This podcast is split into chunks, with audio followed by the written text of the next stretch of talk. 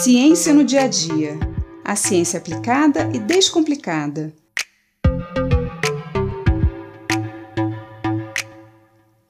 Muito temos ouvido sobre os problemas relacionados à queima dos combustíveis fósseis, as emissões de carbono, o efeito estufa e as mudanças climáticas.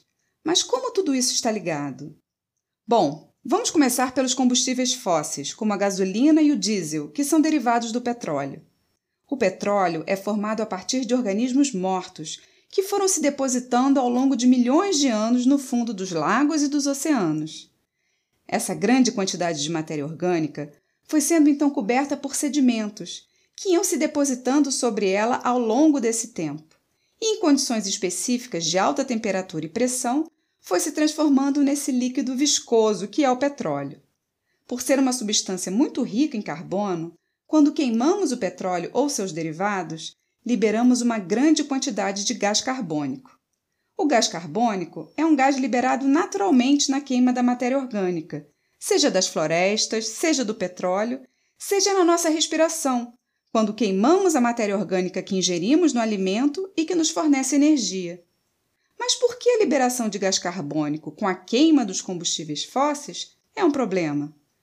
O gás carbônico é um gás que está presente na nossa atmosfera desde o início da formação da Terra e é extremamente importante para as plantas e as algas, que absorvem esse gás e liberam outro gás, o oxigênio, que é fundamental para a vida de todos os seres do nosso planeta. O problema é quando a concentração desse gás na atmosfera aumenta acima dos limites ideais, aumentando o chamado efeito estufa. E o que é o efeito estufa?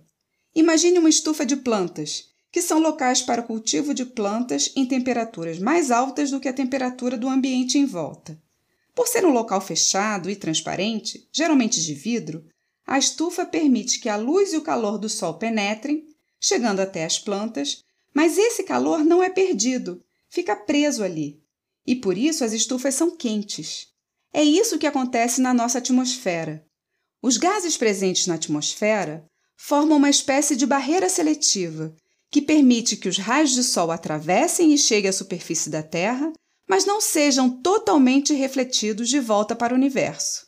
Parte daquela energia fica na Terra graças à atmosfera. E é esse efeito estufa que permite que haja vida no nosso planeta, pois sem esses gases a Terra seria muito fria, impossível de se viver.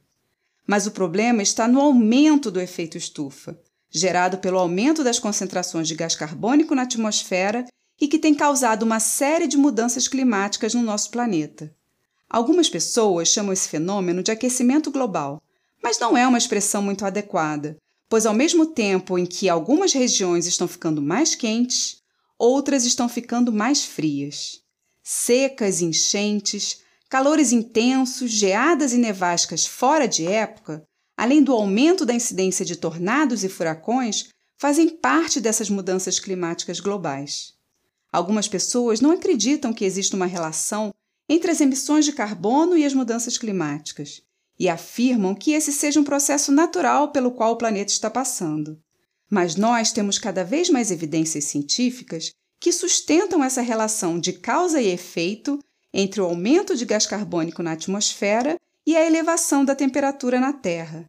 E isso nos mostra que é preciso buscar, com urgência, outras fontes de energia, se quisermos viver nesse planeta ainda por algum tempo. Agora você já sabe por que é tão importante diminuir o uso de combustíveis fósseis.